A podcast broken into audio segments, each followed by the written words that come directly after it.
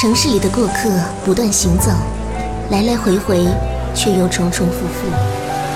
穿梭在人群中，表情、表情、姿态、姿态、心境、心境，渐渐失去温度。偶尔减慢速度，感受阳光，聆听诗意。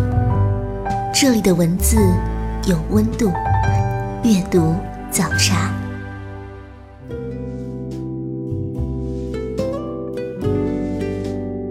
各位亲爱的听众朋友，欢迎收听阅读早茶，我是西西。说起法国，我们会想到香榭丽舍大街弥漫的香水，塞纳河左岸的咖啡馆，普罗旺斯那一片紫色的薰衣草庄园。这个国度有着蜜桃雪糕一样的香甜气息，以及无孔不入的浪漫、优雅、温情。今天节目与大家分享一份法国文学书单。今天的第一本书是来自于法国著名作家马克·李维的畅销代表作《偷影子的人》。这是一部令整个法国为之动容的温情疗愈小说。马克·李维连续十二年蝉联法国年度最畅销小说家称号。他于一九六一年出生于法国，二十二岁时就创立了一家电脑影像合成公司，事业有成。三十七岁时，马克·李维开始文学创作，处女作《假如这是真的》一经问世就一炮而红。成为了法国当年的年度销售冠军，还被翻译成三十多种语言，畅销全世界。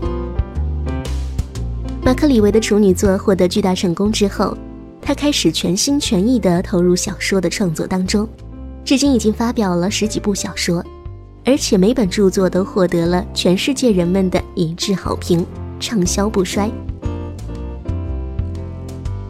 偷影子的人是马克·李维的第十部小说。也是二零一零年法国最畅销的小说。这本书的封面非常的可爱，一个睫毛长长、皮肤白嫩的小男孩撅着小嘴在亲吻影子，给人的感觉就是非常的青春，非常的可爱。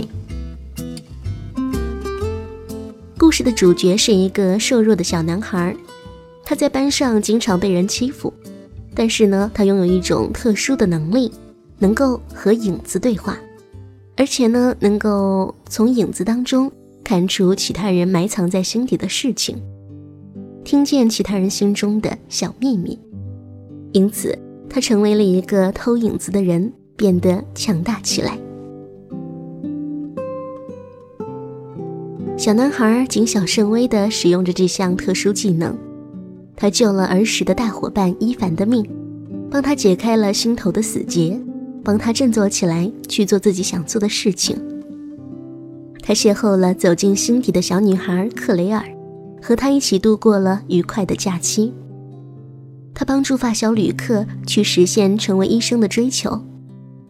他帮助患病的小男孩解开心结。成长因为影子这个秘密的存在而变得特别。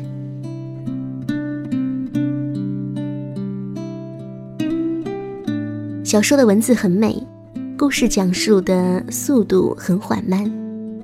马克·李维用一贯的笔法叙说了一则感人的故事，温柔又风趣，轻盈且优雅，清新又纯真，充满了小小的幸福感。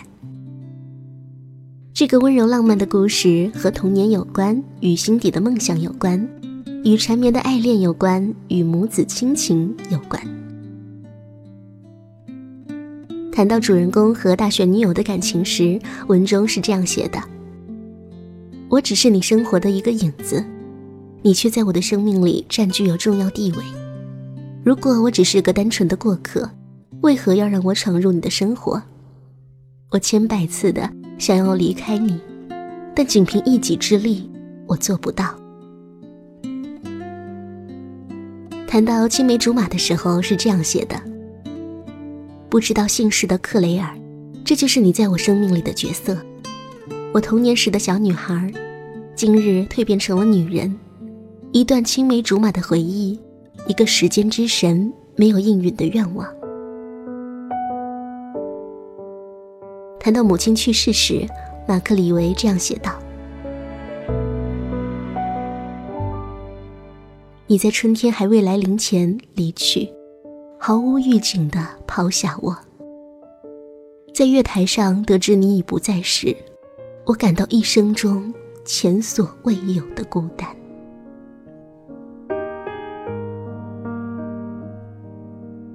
法国《费加洛报》评价说，《偷影子的人》是一首对童年梦想以及想象力的颂歌，作者写作技法栩栩如生，极富电影般的临场感。全书通过偷影子，再到接受影子的任务去帮助别人，大大小小的故事中渗透着许多哲理。影子代表着内心真实的自我。每个人为了自己的完满，都会把自己伪装成一个并不真实的形象，以至于忘了自己真正想要的是什么。随着年龄的增长，我们渐渐地忘却了童年时代那些幼稚纯真的梦想，被一切惹人厌烦的事情包裹着。我们都应该停下来，好好的面对自己的影子，然后和他好好谈谈。我们是不是在长大的路上丢失了什么？就像书中写的那样，青少年时期，我们总梦想着离开父母的那一天，而改天却换成了父母离开我们。于是，我们就只能梦想着，能否有片刻，重新变回寄居父母屋檐下的孩子，能抱抱他们，不害羞地告诉他们，我们爱他们。为了让自己安心而紧紧依偎在他们身边，只有碰到毫不起眼的小细节时，我们才会突然意识到，深爱的人已经不在的事实。你偷走了我的影子，不论你在哪里，我都会一直想着你。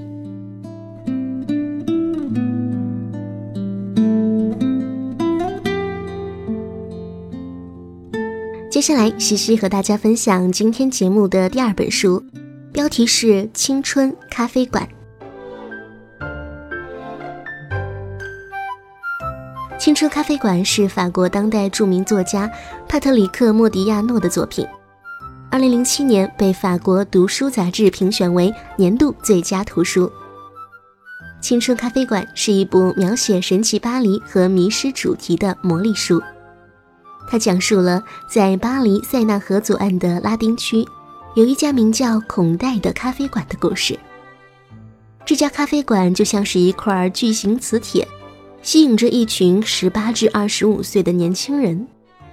在这群客人当中，有一个名叫露基的二十二岁的女子，特别引人注目。她光彩夺目，就好像是荧幕上光芒四射的女明星。他是从哪里来？他有着怎样的故事？他的迷人光芒之后隐藏着怎样不为人知的秘密呢？他是不是在逃避什么？故事就围绕着这名年轻女孩的失踪展开。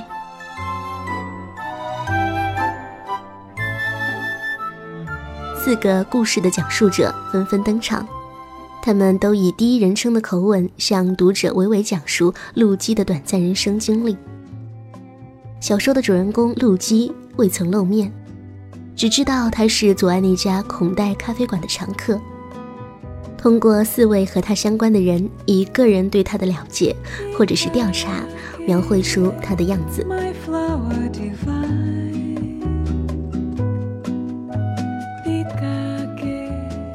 小说通过四个叙述者的角度。视角重叠又尽可能多元的呈现出了主人公陆基的人生历程。为了探索人生无限的可能与完整的幸福定义，陆基不断逃离，不停探索。她有了新的社交圈子，有了丈夫，有了情人，甚至于有了新的名字。她需要在身份转换和陌生空间中不断的构建全新的自我，不断的隐藏过去，不断的隐居过往。而最后，他纵身一跃，结束了短暂的生命。青春岁月的青涩、惶惑、焦虑、孤独、寂寞与莫名愁绪，都在青春咖啡馆里得到展现。书中描写了一个弱女子从不断探寻人生真谛，到最终放弃生命追寻的悲剧命运。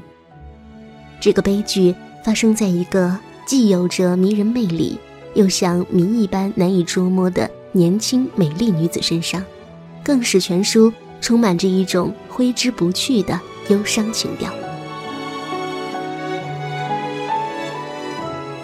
青春咖啡馆的书名，由法语直译过来其实是“青春消逝的咖啡馆”。译者金龙阁先生在译后记中写道。在斟酌这本书的中文书名时，想起多年前读过的台湾作家张曼娟的一篇感人的散文《青春并不消逝，只是迁徙》。受此启发，将书名译成是《青春咖啡馆》，因为不管是挥霍也好，虚度也罢，青春是不会消逝的。它就像作品当中的那株常春藤一样，会永远留住在。你我的梦中和记忆之中。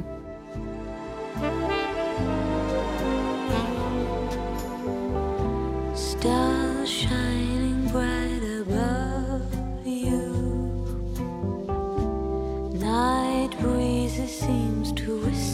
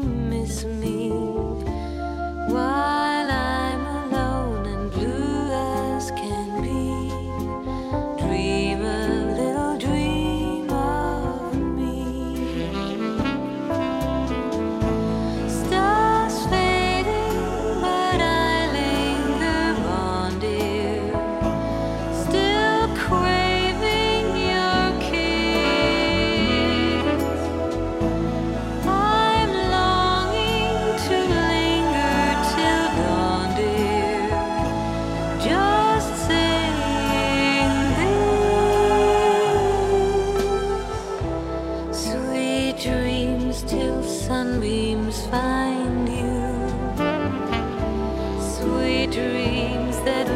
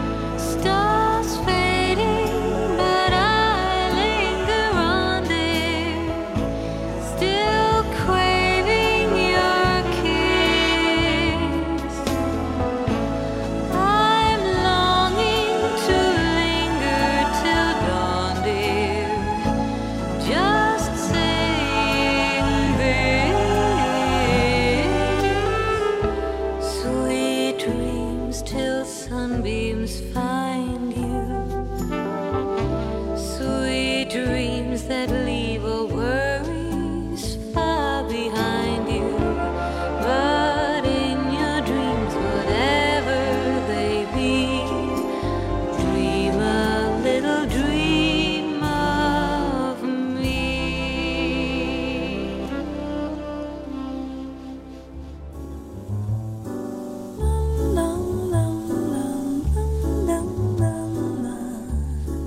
阅读早茶，现在继续。我是西西，继续和大家分享温情的法国文学。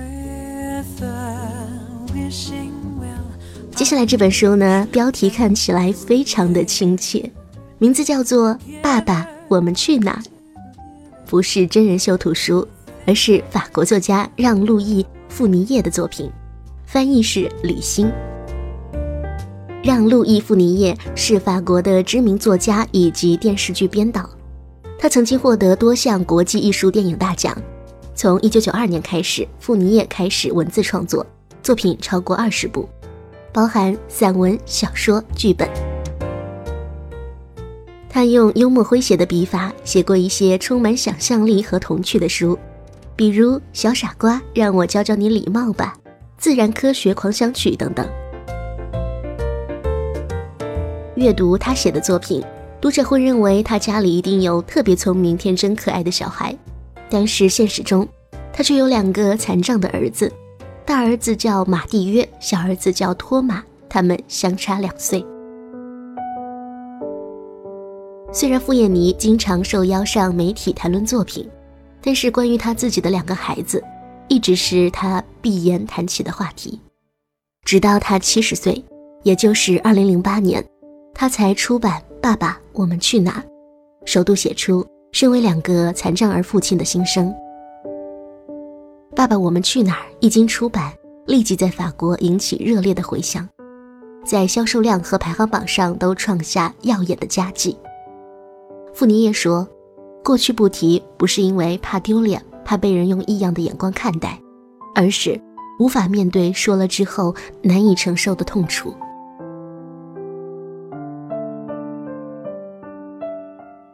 有人说，生出一个残障儿就是遇到一次世界末日，而他遇到两次。直到四十年之后，他决定送给他的孩子这本书，用来表达他的歉意。这本书用黑色幽默来向读者叙说生命的困境。它跟别的宣传父母之爱的书不同，至少不煽情。作者没有刻意的去展现什么父亲的光辉。反而毫不避讳地把自己的小自私展现在每个人面前，而正是这种小自私，才让人感受到人性的真实。作者坦白地说，自己曾经很讨厌和孩子们生活在一起，自责自己不该让他们来到这个世界，但他们有时也令自己感动。比如说小儿子托马，他视力不好，却可以在屏幕上辨认出人群当中的作者，叫一声“爸爸”。很多时候，除非自己亲身经历，否则我们真的无法对他人的经历感同身受。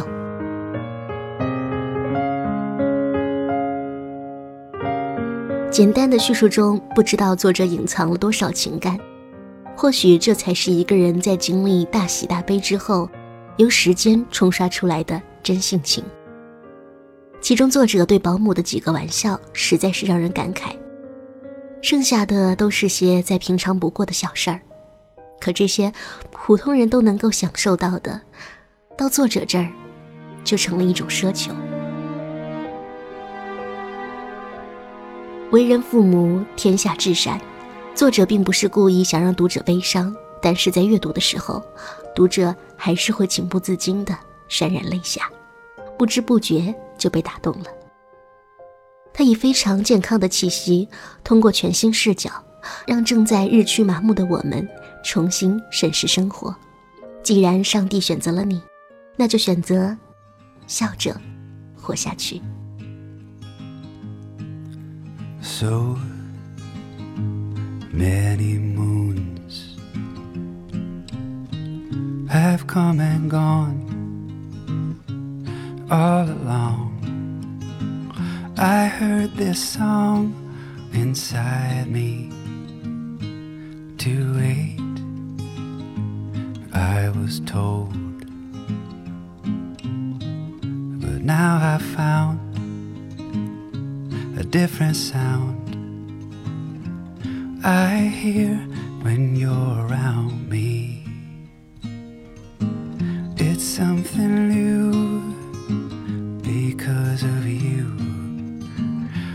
Hope I hear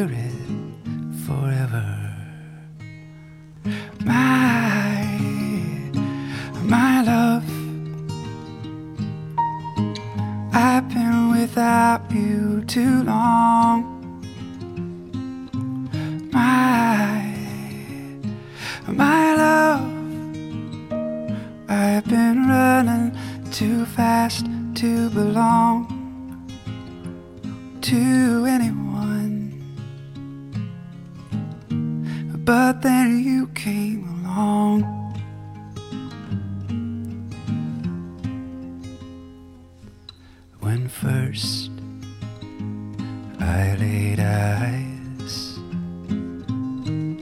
upon your face, this song replaced all the others I have written. It's all brand new because of you. Feels like I've known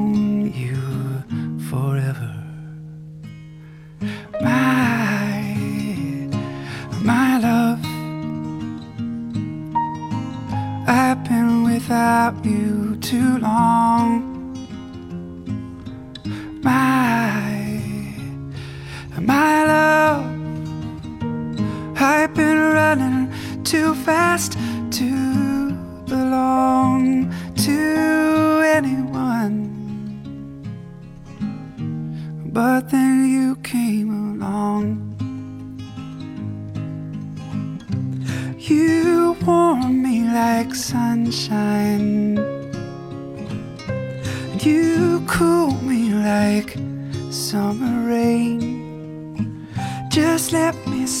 Down beside you over and over again. My, my love, I've been without you too long. My,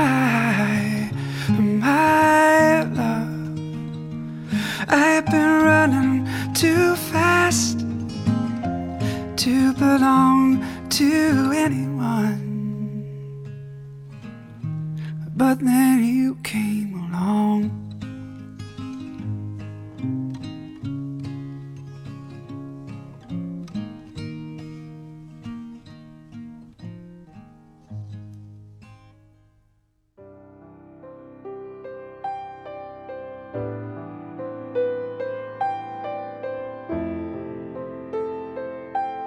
有时，你想找寻一条安静的街道，我来到你的城市，走过你来时的路，想象走进街角的旧书店，那里有老式的木窗、泛黄的招牌，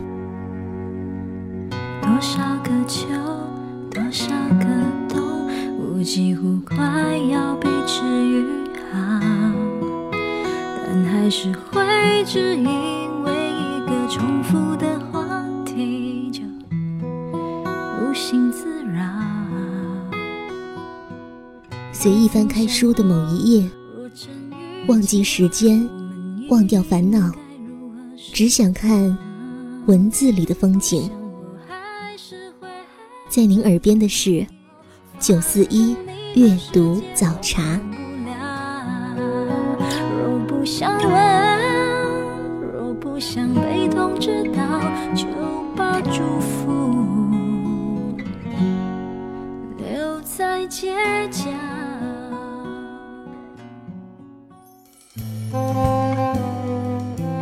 阅读早茶今天的关键词是法国。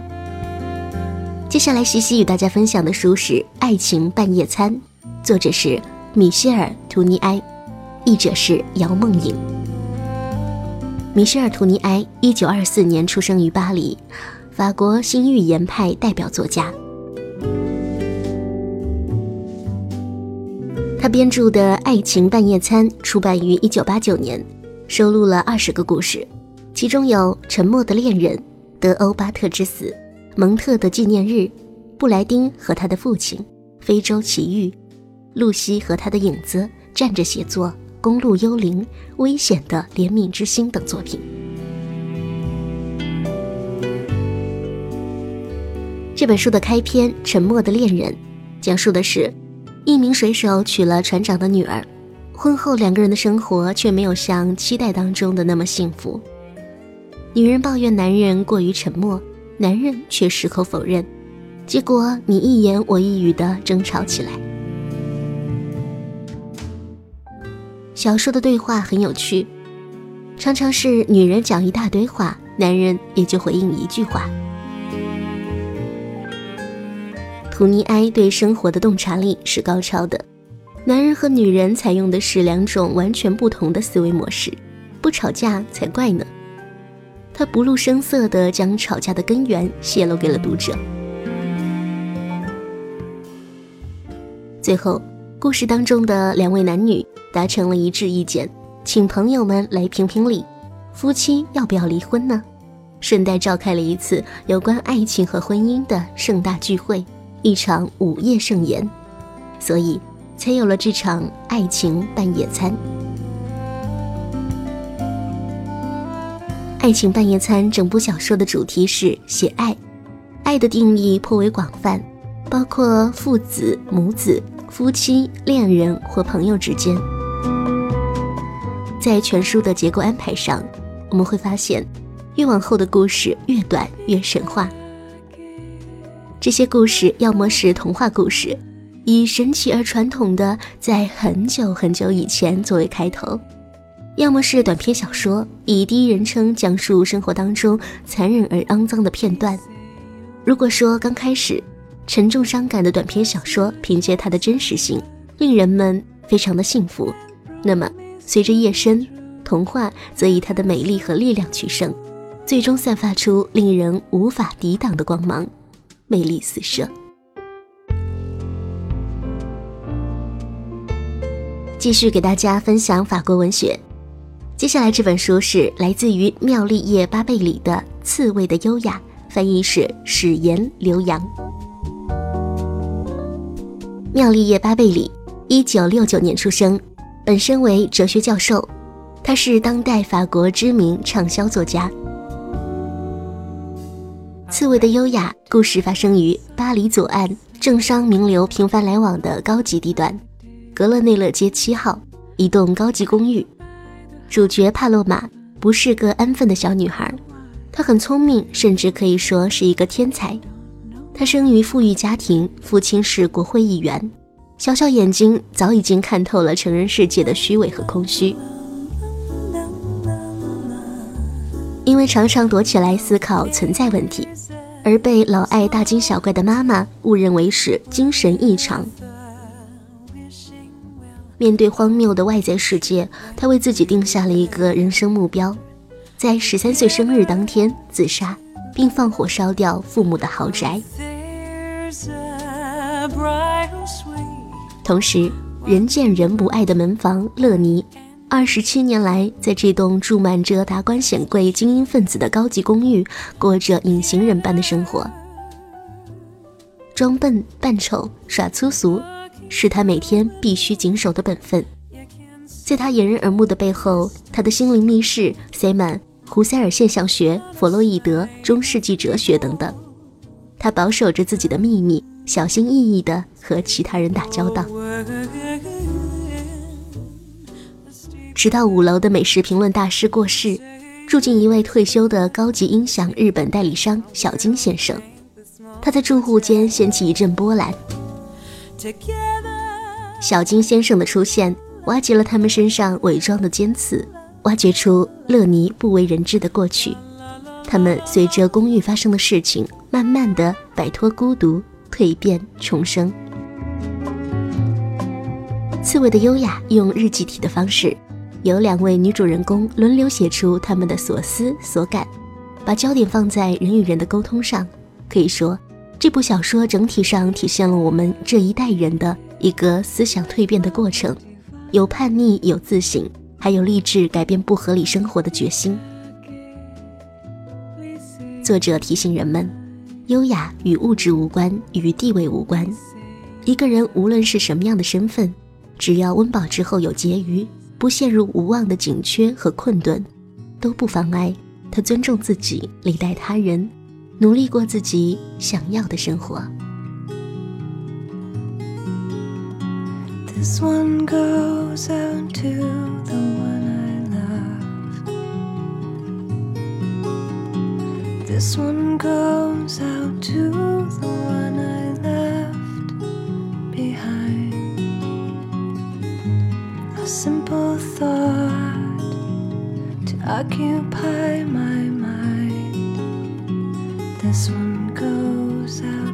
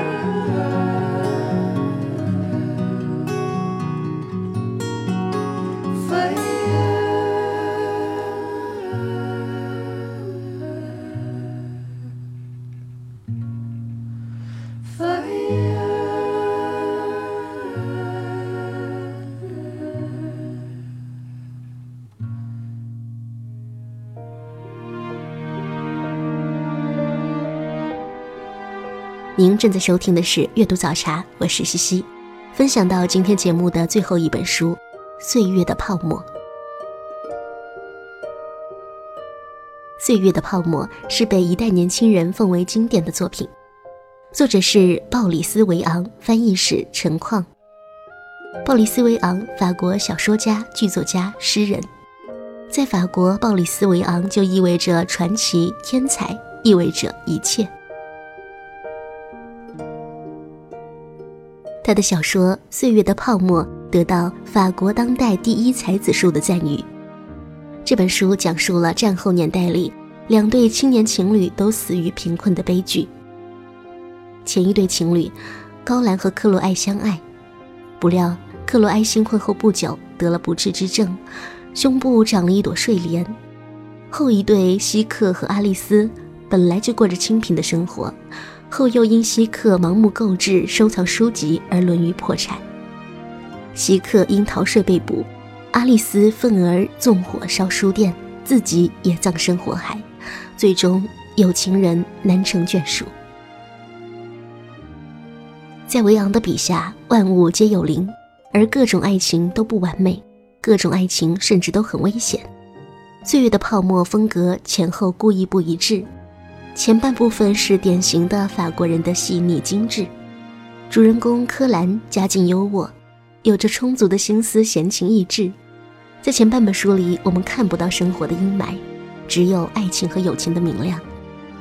岁月的泡沫是细碎而欢快的，缓慢而无声的。后半部分小说开始灰色，柯兰还没有来得及享受爱情果实的甜蜜。克罗埃就因为在新婚蜜月旅行中得了怪病，胸部长了一朵睡莲。他长期卧床不起，并最终撒手西去。虽然故事前后的落差让人应接不暇，但是维昂总能够让读者沉浸在他那诡异的童话世界里不走出来。小说里美好生命的凋零，恰如泡沫的易逝。留下了关于青春和纯真的宣言。今天的阅读早茶就是这样，我是西西，我们下期再会。昨天我们决定，明年我们要一起去巴黎，要先一起补习，至少学会说一句我爱你。我想我